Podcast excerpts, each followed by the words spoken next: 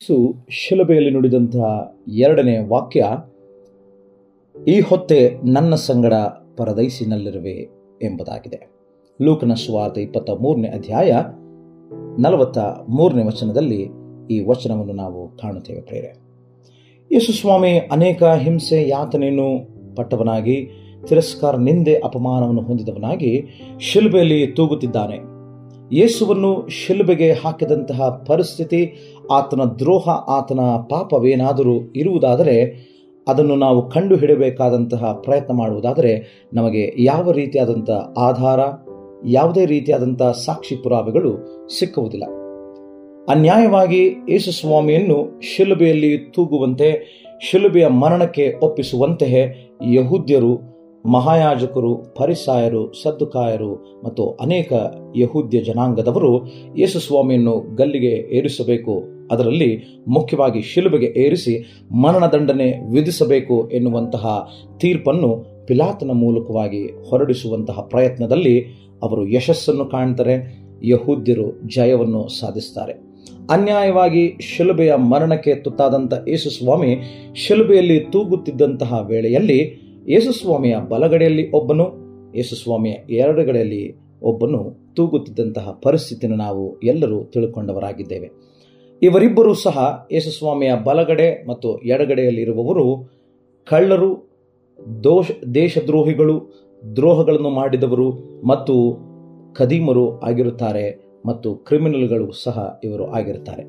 ನ್ಯಾಯಯುತವಾಗಿ ಇವರು ಈ ದಂಡನೆಯಲ್ಲಿ ಇರುವಂಥದ್ದು ಅದು ಯೋಗ್ಯವಾದದ್ದೇ ಆಗಿದೆ. ಆದರೆ ಯೇಸುಸ್ವಾಮಿ ಯಾವುದೇ ರೀತಿಯಾದಂತಹ ಪಾಪಗಳನ್ನು, ದ್ರೋಹಗಳನ್ನು ಮಾಡದೇ ಇದ್ದಂತಹ ಪರಿಸ್ಥಿತಿಯಲ್ಲಿ ದೇಶಕ್ಕೆ ವಿರುದ್ಧವಾಗಿ ಯಾವುದೇ ಕಾರ್ಯಗಳನ್ನು ಮಾಡದೆ ಇರುವಂತಹ ಪರಿಸ್ಥಿತಿಯಲ್ಲಿ ಅನ್ಯಾಯವಾಗಿ ಈ ದಂಡನೆಯನ್ನು ಅನುಭವಿಸುತ್ತಿದ್ದಾನೆ ಎಂಬುದಾಗಿ ಕಳ್ಳನಿಗೆ ಗೊತ್ತಾಗುವಂತಹ ಪರಿಸ್ಥಿತಿ ಅಲ್ಲಿ ತಿಳಿದು ಬರ್ತದೆ ಆ ಕಳ್ಳ ಬಲಗಡೆಯಲ್ಲಿ ತೂಗುತ್ತಿದ್ದವನು ಆಗಿದ್ದಾನೆ.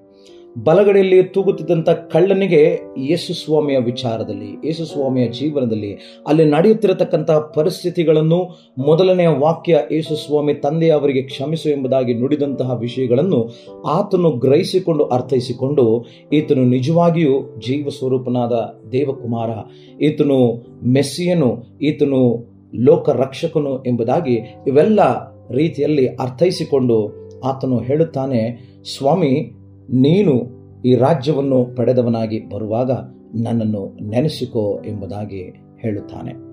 ಎಂತಹ ಮಾತು ಅಲ್ಲವೇ ಪ್ರೇರೆ ಆ ಸಮಯದಲ್ಲಿ ನ್ಯಾಯವಾಗಿ ದಂಡನೆಯನ್ನು ಅನುಭವಿಸುತ್ತಿದ್ದಂಥ ಆ ಕಳ್ಳನಿಗೆ ಈ ಯೇಸುಸ್ವಾಮಿಯ ಕುರಿತಾಗಿ, ರಕ್ಷಕನ ಕುರಿತಾಗಿ ಜೀವ ಸ್ವರೂಪನಾದ ದೇವ ಕುಮಾರನ ಕುರಿತಾಗಿ, ಮೆಸ್ಸಿಯನ ಕುರಿತಾಗಿ ತಿಳಿದುಕೊಂಡವನಾಗಿ, ಗ್ರಹಿಸಿಕೊಂಡವನಾಗಿ ಯೇಸುಸ್ವಾಮಿ ನಿಜಕ್ಕೂ ಅನ್ಯಾಯವಾಗಿ ಆತನು ದಂಡನೆಯನ್ನು ಅನುಭವಿಸುತ್ತಿದ್ದಾನೆ. ಯಾವ ಪಾಪ ಮಾಡದಿದ್ದರೂ, ಯಾವ ದ್ರೋಹ ಮಾಡದಿದ್ದರೂ ಯೇಸು ಸ್ವಾಮಿಗೆ ಶಿಕ್ಷೆಗೆ ಬಂದಿದೆ. ಆದರೆ ಈತನು ನಿಜವಾಗಿಯೂ ಜೀವ ಸ್ವರೂಪನಾದ ದೇವರ ಕುಮಾರ, ರಕ್ಷಕ, ವಿಮೋಚಕ ಮತ್ತು ಬರಬೇಕಾದಂಥ ಕ್ರಿಸ್ತ ಲೋಕ ರಕ್ಷಣೆಯು ಪಾಪದ ಬಿಡುಗಡೆಯು ಈತನಿಂದ ಆಗತಕ್ಕಂಥದ್ದು ನಿಜ ಎಂಬುದಾಗಿ ಆ ಕಳ್ಳನು ಮನವರಿಕೆ ಮಾಡಿಕೊಂಡು ಆತನು ಪರಿವರ್ತನೆ ಆಗ್ತಾನೆ ಆದರೆ ಇನ್ನೊಬ್ಬ ಕಳ್ಳ ಎಡಗಡೆಯಲ್ಲಿ ತೂಗುತ್ತಿದ್ದವನು ಯೇಸುಸ್ವಾಮಿಯ ಸ್ಥಿತಿಗತಿಯನ್ನು ಕಂಡು ಗೇಲಿ ಮಾಡುವವನು, ರೇಗಿಸುವವನು ಮತ್ತು ಆತನ ಪರಿಸ್ಥಿತಿಯನ್ನು ಪರಿಹಾಸ್ಯ ಮಾಡುವಂತಹ ಘಳಿಗೆಯನ್ನು, ಸಂದರ್ಭವನ್ನು ಅಲ್ಲಿ ನಾವು ನೋಡುತ್ತೇವೆ. ಆದರೆ ಬಲಗಡೆಯಲ್ಲಿ ತೂಗುತ್ತಿದ್ದಂಥ ಕಳ್ಳನ್ನು ಹೇಳುತ್ತಾನೆ,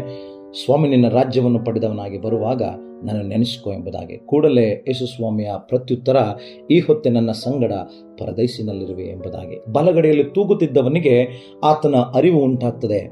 ಯಾಕಂದರೆ ಶ್ರೇಷ್ಠವಾದಂತಹ ವ್ಯಕ್ತಿ ತನ್ನ ಪಕ್ಕದಲ್ಲಿ ಇರುವಂಥದ್ದು, ಪರಿಶುದ್ಧವಾದಂತಹ ವ್ಯಕ್ತಿ ತನ್ನ ಪಕ್ಕದಲ್ಲಿ ಇರುವಂಥದ್ದು, ನಿಜವಾದಂತಹ ದೇವರ ಮಗನಾದಂಥ ಯೇಸು ಸ್ವಾಮಿಯನ್ನು ಕಂಡಾಗ, ನೋಡಿದಾಗ, ಆತನ ವಿಷಯವನ್ನು ಗ್ರಹಿಸಿಕೊಂಡಾಗ ತನ್ನ ಪಾಪದ ಅರುಹು ಅಲ್ಲಿ ಆಗುತ್ತದೆ. ತಾನು ಎಂತಹ ಪಾಪಿ ಎಂಬುದಾಗಿ ಆತನು ತಿಳುಕೊಂಡವನಾಗಿ, ನಿಜವಾಗಿಯೂ ಲೋಕರಕ್ಷಕನು ಯೇಸು ಸ್ವಾಮಿಯೇ, ನೀನು ಬರಬೇಕಾದಂಥ ಕ್ರಿಸ್ತನು ಎಂಬುದಾಗಿ ಅವನಲ್ಲಿ ಅರಿವಾದದ್ದರಿಂದ ಆ ಕಳ್ಳನಲ್ಲಿ ಪರಿವರ್ತನೆ, ಬದಲಾವಣೆ ಎನ್ನುವಂಥದ್ದು ಆಯಿತು.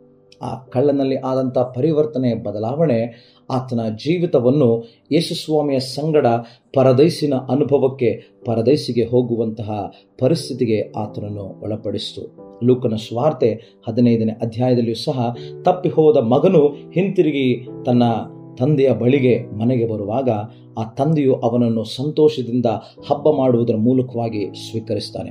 ಹಾಗೆಯೇ ಪ್ರತಿಯೊಬ್ಬ ಪಾಪಿಯೂ ಸಹ ಯೇಸು ಸ್ವಾಮಿಯನ್ನು ತನ್ನ ಜೀವಿತದೊಂದಿಗೆ ಹೋಲಿಕೆ ಮಾಡುವಾಗ ತಾನು ಎಂತಹ ಪಾಪಿ, ತಾನು ಎಂತಹ ದ್ರೋಹಿ ಎಂಬುದಾಗಿ ತಿಳ್ಕೊಂಡು ಆ ಪರಿಶುದ್ಧನಾದಂಥ, ಆ ವಿಮೋಚಕನಾದಂಥ, ರಕ್ಷಕನಾದಂಥ ಯೇಸುಸ್ವಾಮಿಯ ಕುರಿತು ತಿಳಿದುಕೊಂಡವನಾಗಿ ತನ್ನ ಪಾಪಗಳನ್ನು ತ್ಯಜಿಸಿ, ತನ್ನ ಪಾಪಗಳನ್ನು ಬಿಟ್ಟು ಬಿಟ್ಟು ಒಳ್ಳೆಯವನಾಗಿ, ಪರಿಶುದ್ಧನಾಗಿ ಯೇಸುಸ್ವಾಮಿಯ ಮಾರ್ಗದಲ್ಲಿ ನಡೆಯುವುದಕ್ಕೆ ಯಾರ್ಯಾರು ಪ್ರಯತ್ನ ಮಾಡುತ್ತಾರೋ, ಬದಲಾವಣೆ ಆಗ್ತಾರೋ ಪರಿವರ್ತಿಸಿಕೊಂಡು ತನ್ನ ಜೀವಿತವನ್ನು ಯೇಸುಸ್ವಾಮಿಯ ಮಾರ್ಗದಲ್ಲಿ ಜೀವಿಸುವುದಕ್ಕೆ ಮುನ್ನಡೆಸಿಕೊಂಡು ಹೋಗುತ್ತಾರೋ ಅವರೆಲ್ಲರಿಗೂ ಪರದೇಶಿನ ಭಾಗ್ಯವಿದೆ ಎಂಬುದಾಗಿ ಈ ವಾಗ್ದಾನದ ಮಾತು ಯೇಸುಸ್ವಾಮಿ ಮೂಲಕವಾಗಿ ತಿಳಿಸಲ್ಪಟ್ಟಿದೆ. ಇಂತಹ ಮಾರ್ಗದಲ್ಲಿ ಪರಿವರ್ತನೆಯೊಡನೆ ಮತ್ತು ಬದಲಾವಣೆಯೊಡನೆ ಎಲ್ಲರ ಜೀವನ ಮುಂದೆ ಸಾಗಲಿ. ದೇವರಾತ್ಮನು ಇಂತಹ ಮಾರ್ಗದಲ್ಲಿ ನಡೆಸಲಿ.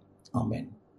ಈ ಕಾರ್ಯಕ್ರಮದ ಬಗ್ಗೆ ನಿಮ್ಮ ಅಭಿಪ್ರಾಯ, ಸಲಹೆಗಳು ಹಾಗೂ ಯಾವುದೇ ಪ್ರಾರ್ಥನಾ ಮನವಿಗಳಿದ್ದಲ್ಲಿ ನಮ್ಮ ದೂರವಾಣಿ ಸಂಖ್ಯೆಗೆ ನೀವು ಕರೆ ಮಾಡಬಹುದು.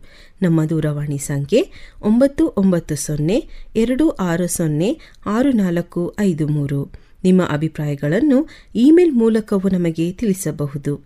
ನಮ್ಮ email I D info at FIBA online dot O R G ವಂದನೆಗಳು.